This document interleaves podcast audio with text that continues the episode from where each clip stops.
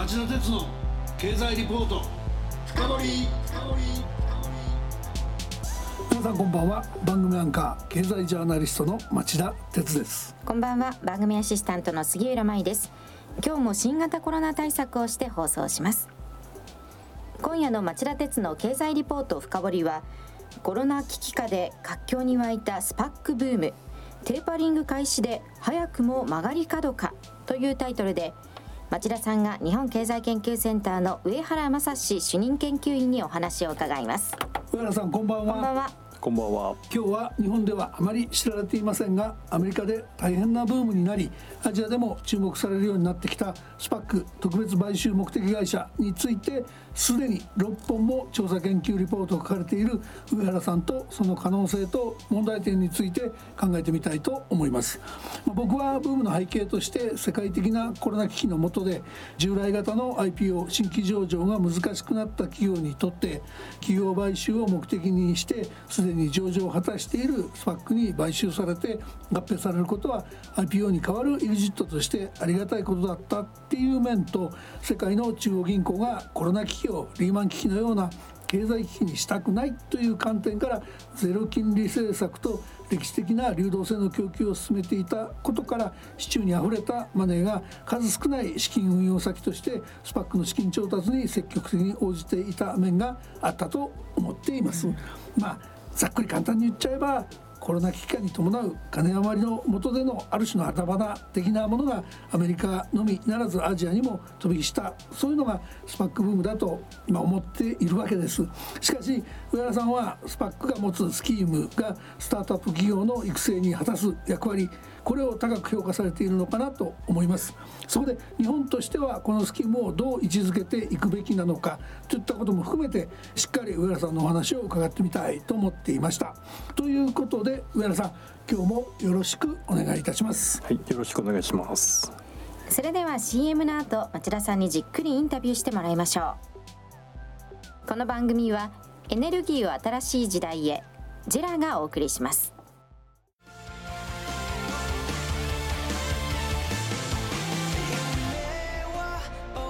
本気で夢を追いかけるとき、新しい一歩を踏み出すとき、大切なものを守りたいとき、誰も見たことがないものを作り出すとき、自分の限界に挑むとき、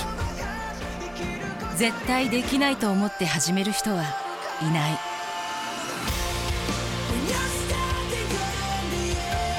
絶対なんて誰が決めた？ CO2 が出ない日を作る。JERAはゼロエミッション火力と再生可能エネルギーで2050年 CO2 排出ゼロに挑戦します。発電の常識を変えてみせる。JERA。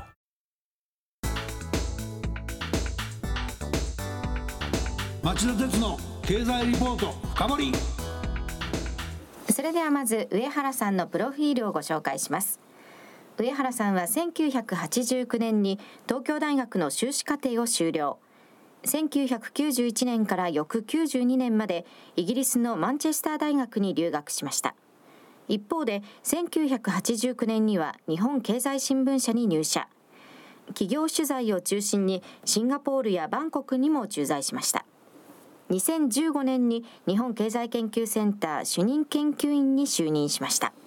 はい、杉村さんありがとう。それでは早速伺いましょう。上原さん、まずはスパック特別買収目的会社とは何なのか。日本でも法律に基づいて1990年に設置が認められた SPC 特別目的会社というのがありますが、 SPC はその後ライブドア事件で悪用されて設立ブームがかけたこともありました。その SPC なんかとの違い、あるいは共通点も含めて説明してください。はい、スパックは未上場企業を買収して、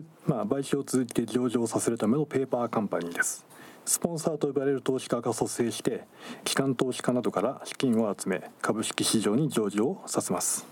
その時点ではまだ買収企業が決まっていないので、白紙小切手会社などとも呼ばれています。事業実態がない会社がなんで上場できるのか、非常に不思議ですが、日本では認められていません。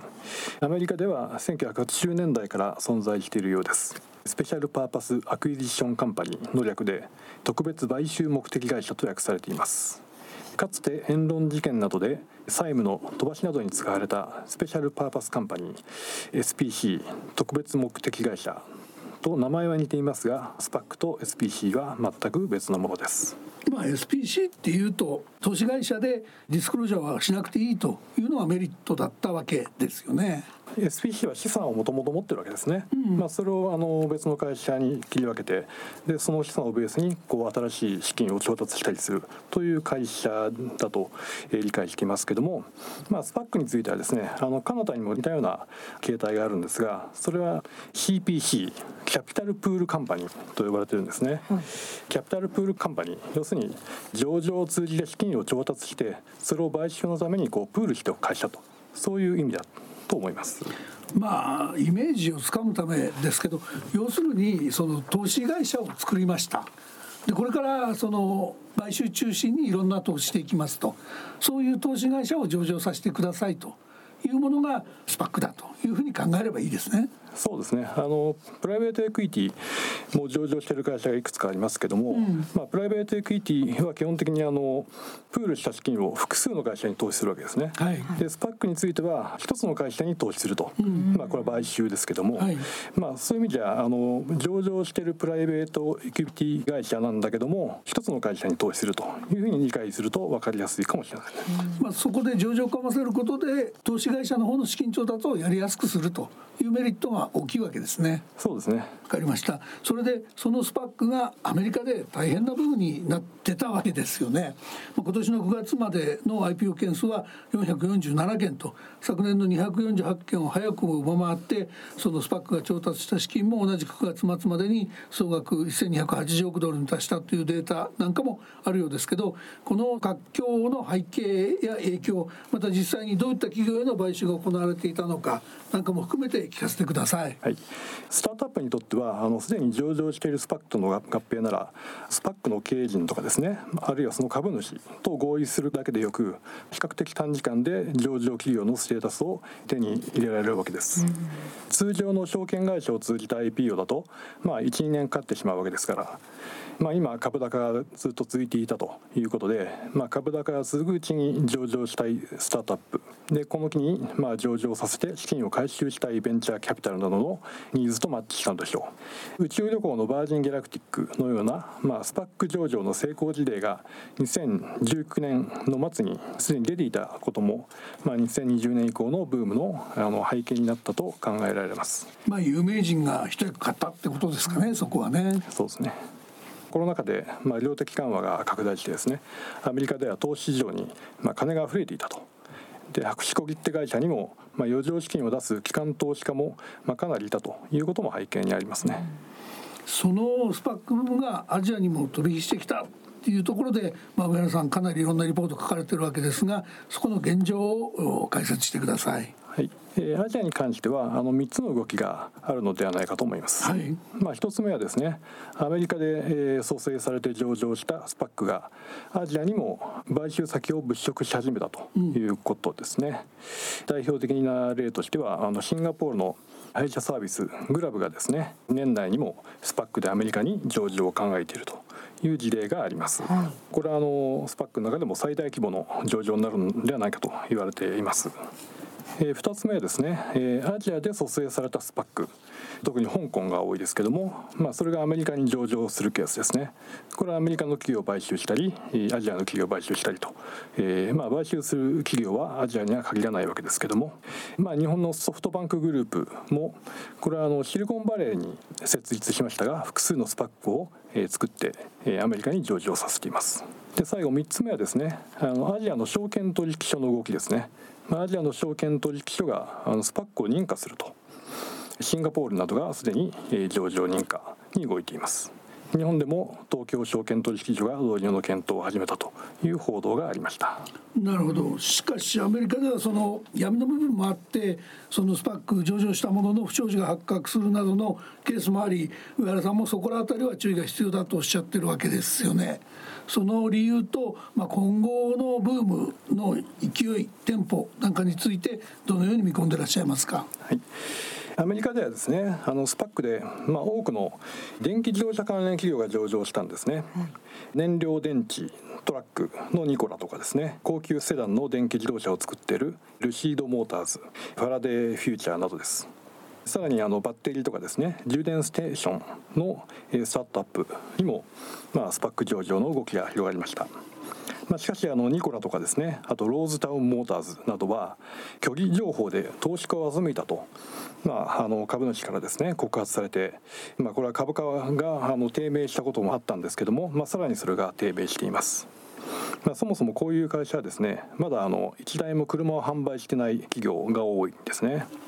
で、上場後に株価が下落するケースが相次いだということで、多くの一般投資家が含み損を抱えてしまったと。で、アメリカの証券取引委員会もですね、スパックの監視を強めていて、会計ルールの明確化などに取り組んだため、4月以降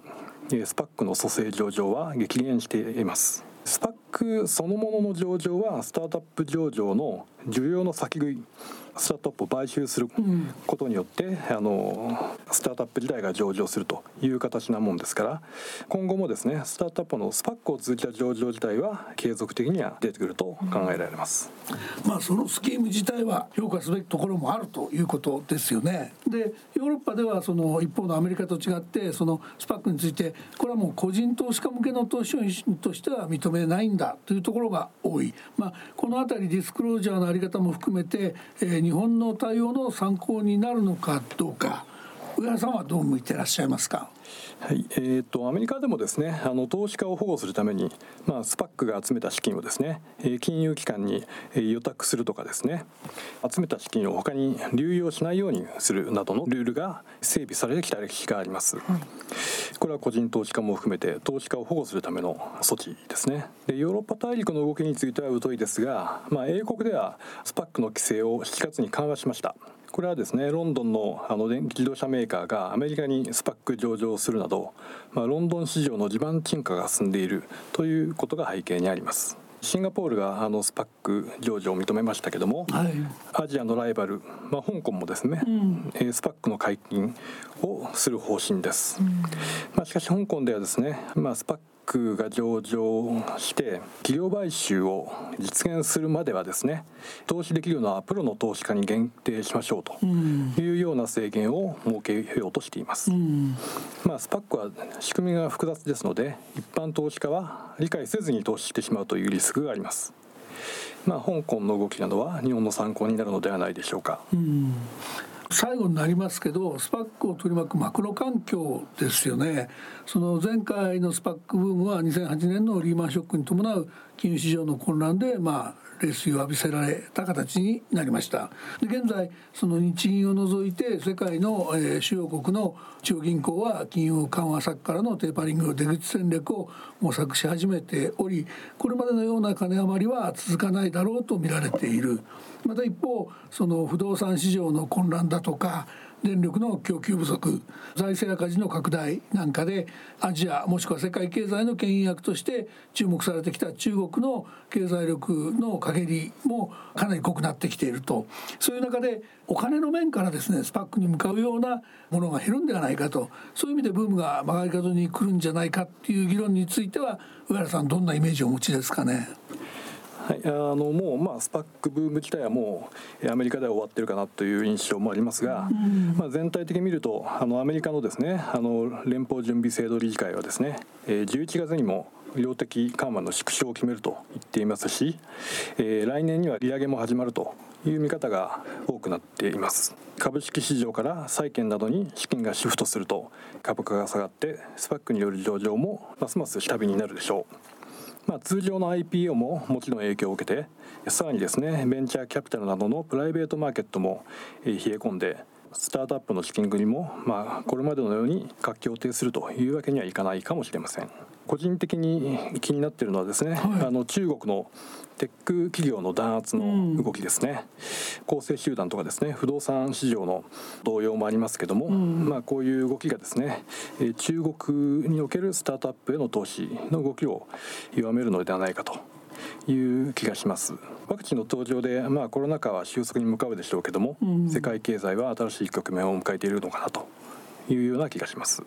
なるほどね。もう一つだけやっぱりちょっと最後に伺いたいのは日本の動きなんですけど、10月早々に日本証券取引所グループが第1回のその専門家会合を開いて、スパック日本ではどうするんだという議論を始めました。で、議論を聞いてると、その2008年あたりに一旦やっぱり検討したけどブームが去ってやらなかった、今回はやる必要があるのかどうか、事務局は割と慎重なスタンスに見えます。